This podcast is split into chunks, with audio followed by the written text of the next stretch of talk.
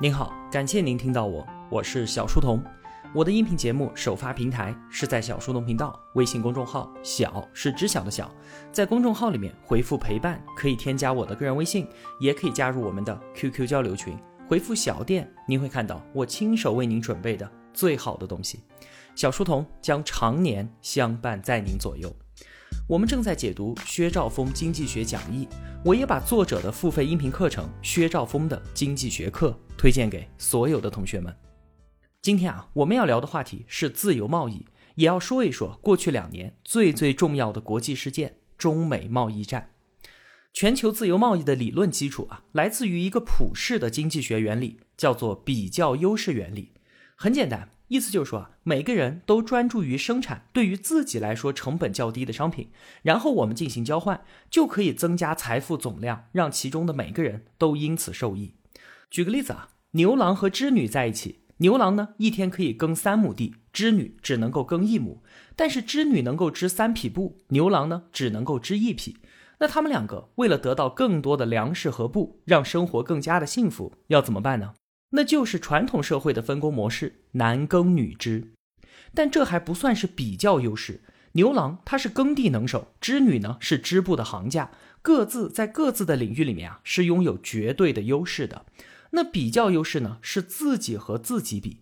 如果说啊这位牛郎他是内外兼修，不仅耕地厉害，织布也比织女厉害。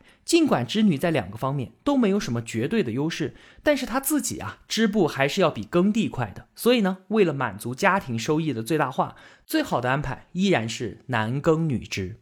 而且啊，在分工协作当中，会熟能生巧的。牛郎的耕地技术和织女的织布技术都在不断的精进。亚当·斯密还强调啊，只有分工才能让机器替代成为可能。他举了一个著名的例子啊。就是说，一个没有任何经验的工匠，他竭尽自己所能，一天也做不出一根别针。但是呢，如果把工作分成十八道工序，再配备十多个人来分别完成每道工序，加上使用机器辅助，那一天下来，总共可以生产十二磅的别针，就相当于每个人做出了四千八百枚。我们每个人啊，都具有自己的比较优势，天生我材必有用嘛。哪怕我方方面面都技不如人，没有任何的绝对优势，但是我自己跟自己比，总是有比较之下我最拿手的生产方向，那就在这个方向上努力参与分工协作，我自己的处境依然能够得到改善。那对于个人如此，对于家庭来说，对于一个地区和一个国家来说都是一样的。比较优势为我们今天的分工协作、自由贸易奠定了坚实的理论基础。它就是在告诉我们怎么把世界经济的这块蛋糕给做得更大。我觉得比较优势原理讨论到这儿还是不够的。那既然各个国家都专注于生产自己最擅长的东西，那我们中国是不是就应该专心的做世界工厂，而把创新之类的事情全全部部让给美国的硅谷呢？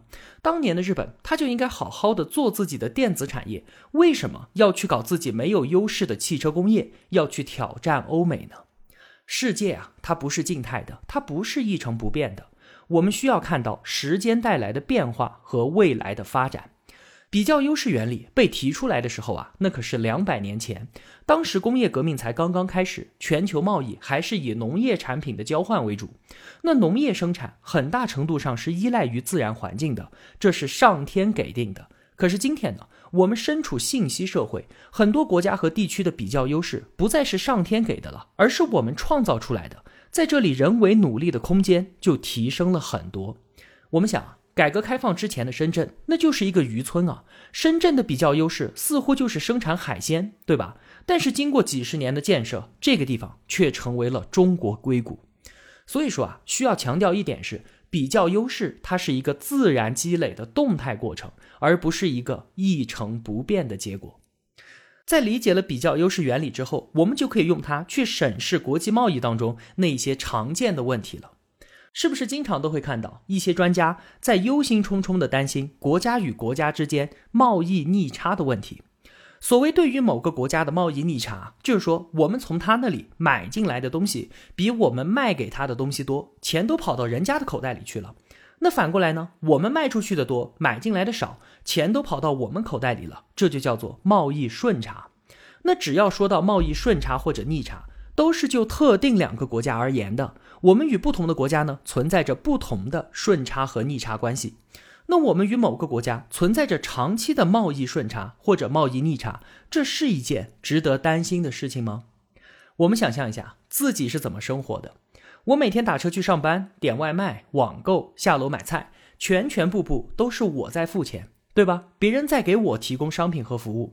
那我跟家门口的小卖部、菜市场、出租车、美团、淘宝永远保持着贸易逆差，而我呢，只和自己的工作单位保持着长期的贸易顺差。单位给我们发工资嘛，对吧？这种长期存在的贸易失衡关系，它有问题吗？没有问题啊！如果不是我说，谁会觉得这是一个问题呢？总体来看啊，我个人的收支是平衡的，我的付出与得到大致相等。那具体到我跟谁是逆差，跟谁是顺差，根本就不重要。那对于国际贸易啊，其实也是一样的。比方说，美国永远在买我们中国的纺织品。同时呢，美国又把他自己的电器卖给意大利，而意大利又源源不断的把皮具卖到我们中国来。如果单独看我们中国，我们对美国永远是顺差，对意大利永远是逆差。但是啊，如果我们站在更高的全球的角度，这其实只是国际之间的分工合作而已。每个国家专注于生产自己具有比较优势的产品，交换之后，所有国家都从中受益了。当人们抱怨贸易逆差的时候啊，说我们的钱都被别人给赚走了，但是他们却没有说我们同时享受了国外的优质商品和服务。当人们抱怨贸易顺差，说我们国家的资源都被人家给买走了的时候，他们却没有说我们赚了外国人的钱，我们拿着这些钱就可以去买更多的外国商品和服务。这些抱怨啊，其实都是没有道理的。任何一个人不可能对谁都保持贸易顺差，他不可能长期只工作不消费的。同样的，他也不可能永远保持贸易逆差，只消费不生产，永远不劳而获，都是不可能的。而国家也是一样，从长期来看，每个国家都能够保持收支平衡。那既然自由贸易那么好，为什么还会有人站出来说我反对自由贸易呢？因为啊，国家的利益最终是要落实到一个行业、一个集体，最终落实到每一个个人的身上。你想，当国外的生产者带着物美价廉的商品来到本地的时候，那么当地落后生产者的利益自然就遭受到损害了，对吧？甚至他难以为继，迫使他们转型去从事其他的具有比较优势的工作。这个就是反对声音的来源。大部分人都觉得自由贸易。当然是件好事儿了，但是得有个前提，就是贸易要对等。那别人对我们进行贸易封锁了，我们当然应该要以牙还牙。道理听上去倒是没错，但是啊，我们从经济学的角度来看待问题，是不是应该这样做呢？比方说，我们中国向美国出口纺织品，如果美国实施贸易保护，加征关税，会怎么样？之前我们介绍过法律无效定律。税是买卖双方共同承担的，那受伤害的不仅仅是我们中国的生产者，同时还有美国的消费者。如果我们说要贸易对等，所以呢，我们也要对美国进口的电子产品加征关税，那么受伤的不仅仅只有美国的生产者，还有我们的消费者。所以这就像是美国在我们的左腿上插了一刀，伤害了我们纺织品的生产者，结果呢，我们又在自己的右腿上再插一刀，伤害我们电子产品的消费者一样。两次错误相加，并不会得出一个正确的结果。贸易战的本质就是自残。那既然别人已经愚蠢的捣毁了贸易的道路，致使双方遭受损失，我们更不应该变本加厉的报复，这只会带来更大的损失。自由贸易并不需要以贸易对等为前提，解除贸易壁垒，无论在什么情况下都是正确的选择。想当年啊，英国启动工业革命之后，采取的就是单边自由贸易，单方面降低关税。结果呢，英国不但没有在这样的不对等贸易当中吃亏，反而一跃而起，成为了世界霸主。那既然单方面解除贸易壁垒就可以了，我们当年为什么还要辛辛苦苦的谈判去加入世贸组织呢？我们单方面开放确实不需要征得任何人的同意，但是开放需要触及国内不少的既得利益。加入世贸组织之后，我们可以反过来根据这样一个国际协议，逼迫国内保守势力进行改革。虽然啊，比较优势的原理是清晰易懂的，但是打开国门之后，各个行业的既得利益者们都会站出来说话的。自由贸易固然好，但是我们这个行业存在着什么什么样的特殊性？结果呢，将是开放的寸步难行。所以啊，加入 WTO，用一揽子的国际协议，把这件事情从原则上给它确定下来，然后再从上往下，一个行业一个行业的进行突破。若非因此的话，我们确实可以不用加入世贸组织，我们自己开放就可以了。还有一些人会说啊，一个国家如果在自己不够强大的时候就打开国门，那就会遭受到外国竞争者的冲击，带来企业倒闭、工人失业等等之类的问题。我们是不是应该等到某些行业强大了之后再选择开放呢？这个问题啊，听起来似乎很有道理，但其实呢，它是本末倒置了。如果闭关锁国也能够让国家强大，我们为什么还要打开国门呢？加入世贸组织之后，我们确实看到了一些企业倒闭，看到了不少人丢掉了自己的工作，但这些啊，都是必然要承受的代价，是为了让那些资源流向更有比较优势的地方。我们确实应该帮助这些人渡过难关，但是帮助他们的方法绝对不是为他们撑起一个没落的行业，撑起一家衰败的公司。那既然说到了国际贸易，我们就来聊一聊最近这两年发生的中美贸易战。可以说啊，这是过去两年最重要的国际事件了，全球瞩目。二零一八年三月二十二号。特朗普宣布要对中国的商品加征关税，随后呢，我们也不甘示弱，开始征收报复性关税，贸易战打响，你来我往，贸易争端不断的升级。随后呢，双方坐下来谈判，期间啊，也伴随着多次的谈判破裂和恢复谈判，前前后后经历了十三轮谈判，直到今年年初，双方终于是签订了第一个阶段的经贸协议，这就标志着历时两年的中美贸易战总算啊是告一段落了。薛兆丰呢，站在经济学的角度，对于这一场贸易战做过评论。他说啊，特朗普在当美国总统之前是一个非常成功的商人，他通过贸易获得了巨大的利益。但是啊，他作为总统，并没有充分的认识到自由贸易对于美国人民的好处。这就好像是他自己是一匹在比赛中屡屡获胜的骏马，但是他对于赛道的设计根本就一无所知。在自由贸易里面。比较优势原理发挥着巨大的作用，让中国在短短三十年的时间里迅速的脱贫致富。而与此同时呢，欧美的消费者也因为自由贸易享受到了大量的物美价廉的商品和服务。更重要的是，他们的资本和我们中国的劳动力相结合，创造了巨大的价值。中美双方的人民同时分享了这部分利益。正如我们刚才节目中所说的那样，美国发动贸易战是相当不明智的。这简直就是杀敌一千自伤八百的自残行为。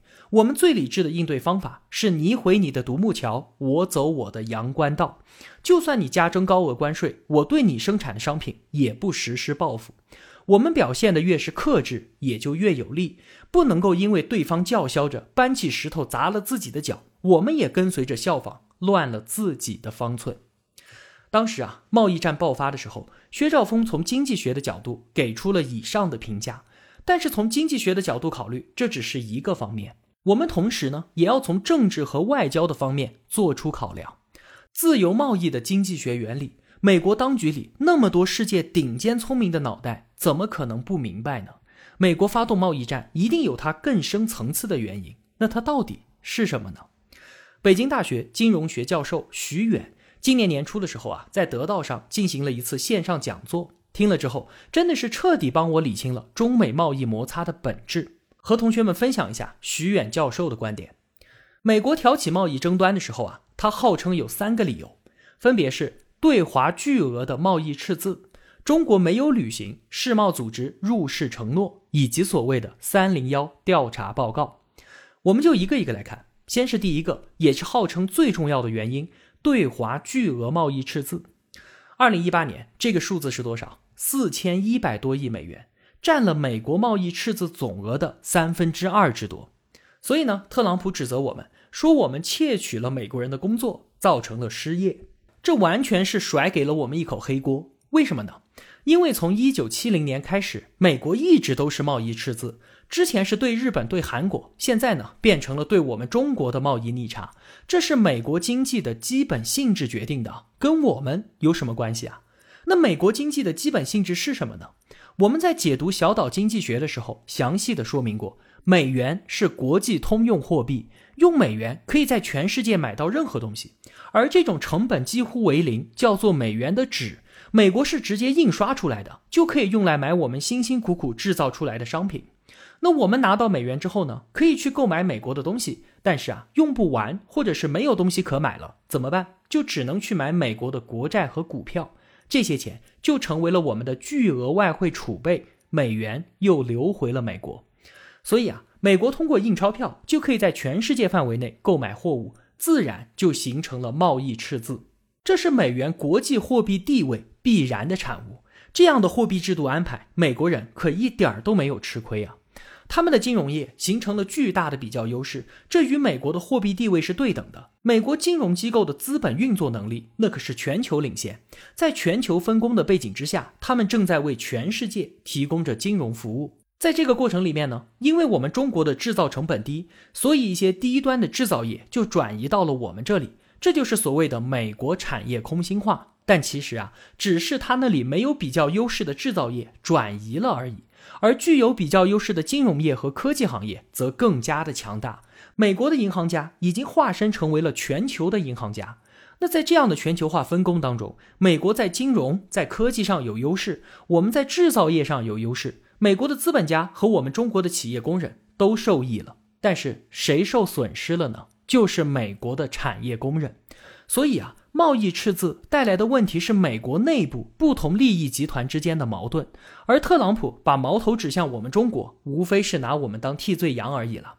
一般的国家面对这样的情况，他只能够在内部平衡利益，比方说通过对金融资本家征税，进一步的保证产业工人和穷人的社会福利等等等等。但是啊，美国不一样，它是世界头号强国，它就可以把自己的内部矛盾转嫁给贸易伙伴。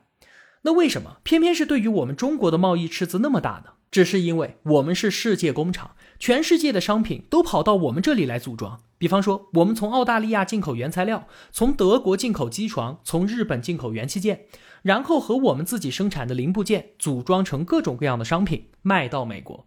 因为产品的最后一步是在我们中国完成的，所以呢，就表现为对我们中国的贸易赤字，仅此而已。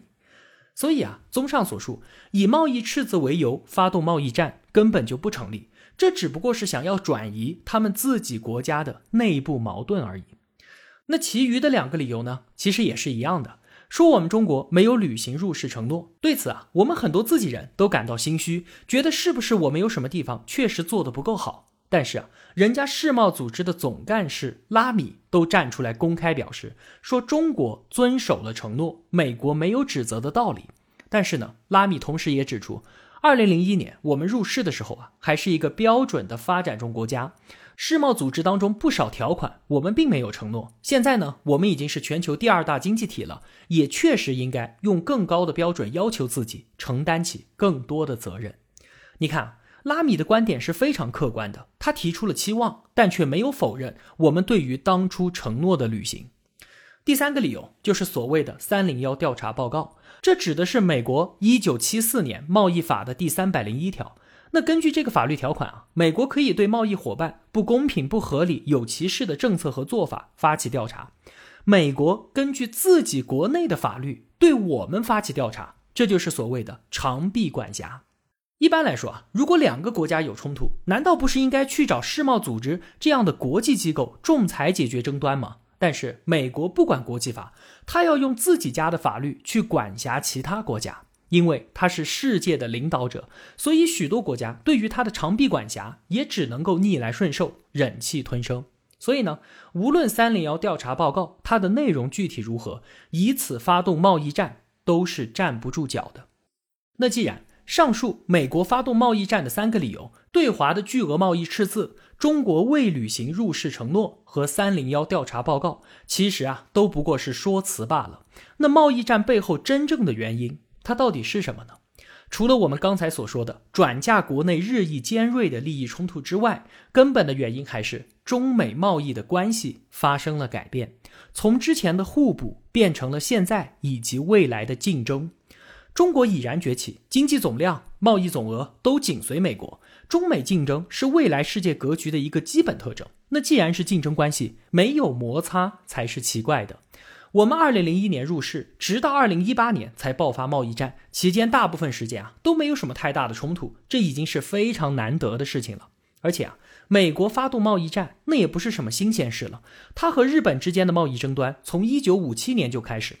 从当时的纺织业、钢铁业到彩电、汽车、半导体、电信，再到后来直接干预日本政府采购和汇率政策，但是啊，这些手段并没有抑制日本的崛起。所以呢，我们也不用过于担心美国发动的贸易战能够阻止我们的经济发展。如果哪天中国的经济真的停滞了，一定不是因为美国，而是因为我们没有做好自己的事情。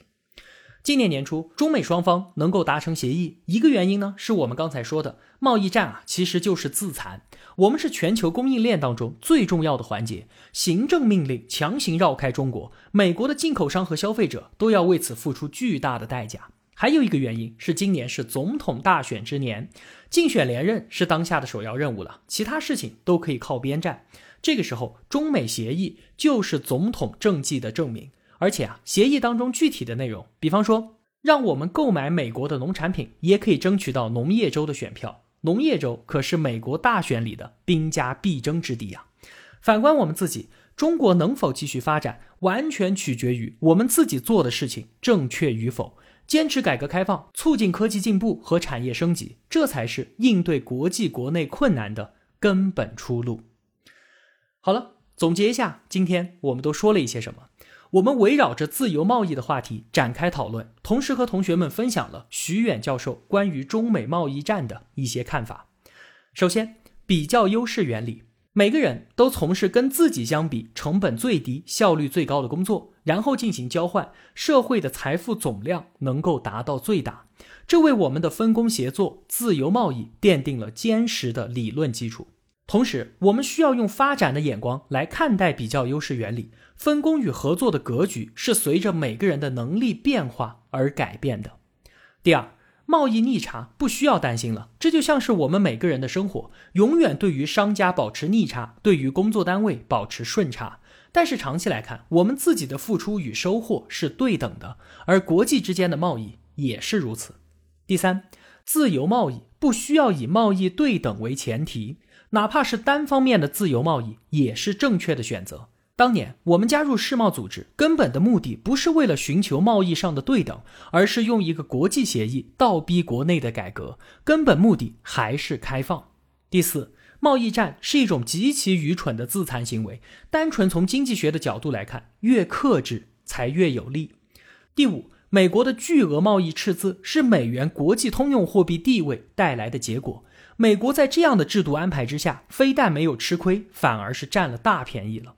在全球分工的背景下，美国的科技和金融的比较优势不断扩大，没有比较优势的制造业呢，就转移到了中国。双方都在这样的分工当中受益，但是美国的产业工人确实受损了。于是呢，美国把自己的国内矛盾转嫁到了我们的头上，指责中国抢走了美国的工作机会。最后，中美贸易战爆发的根本原因是中美之间的关系从之前的互补变成了今天以及未来的竞争。在竞争关系之下，贸易摩擦就是一种必然。但是，来自于美国的压力并不能够抑制我们中国经济的发展。中国的未来如何，依然看我们有没有选择做正确的事情。好了，今天的节目就是这样了。如果我有帮助到您，也希望您愿意帮助我。一个人能够走多远，关键在于与谁同行。我用跨越山海的一路相伴，希望得到您用金钱的称赞。小店里上了新的商品，愿生活中所有的美好都不被辜负。期待您的光临。我是小书童，我在小书童频道与您不见不散。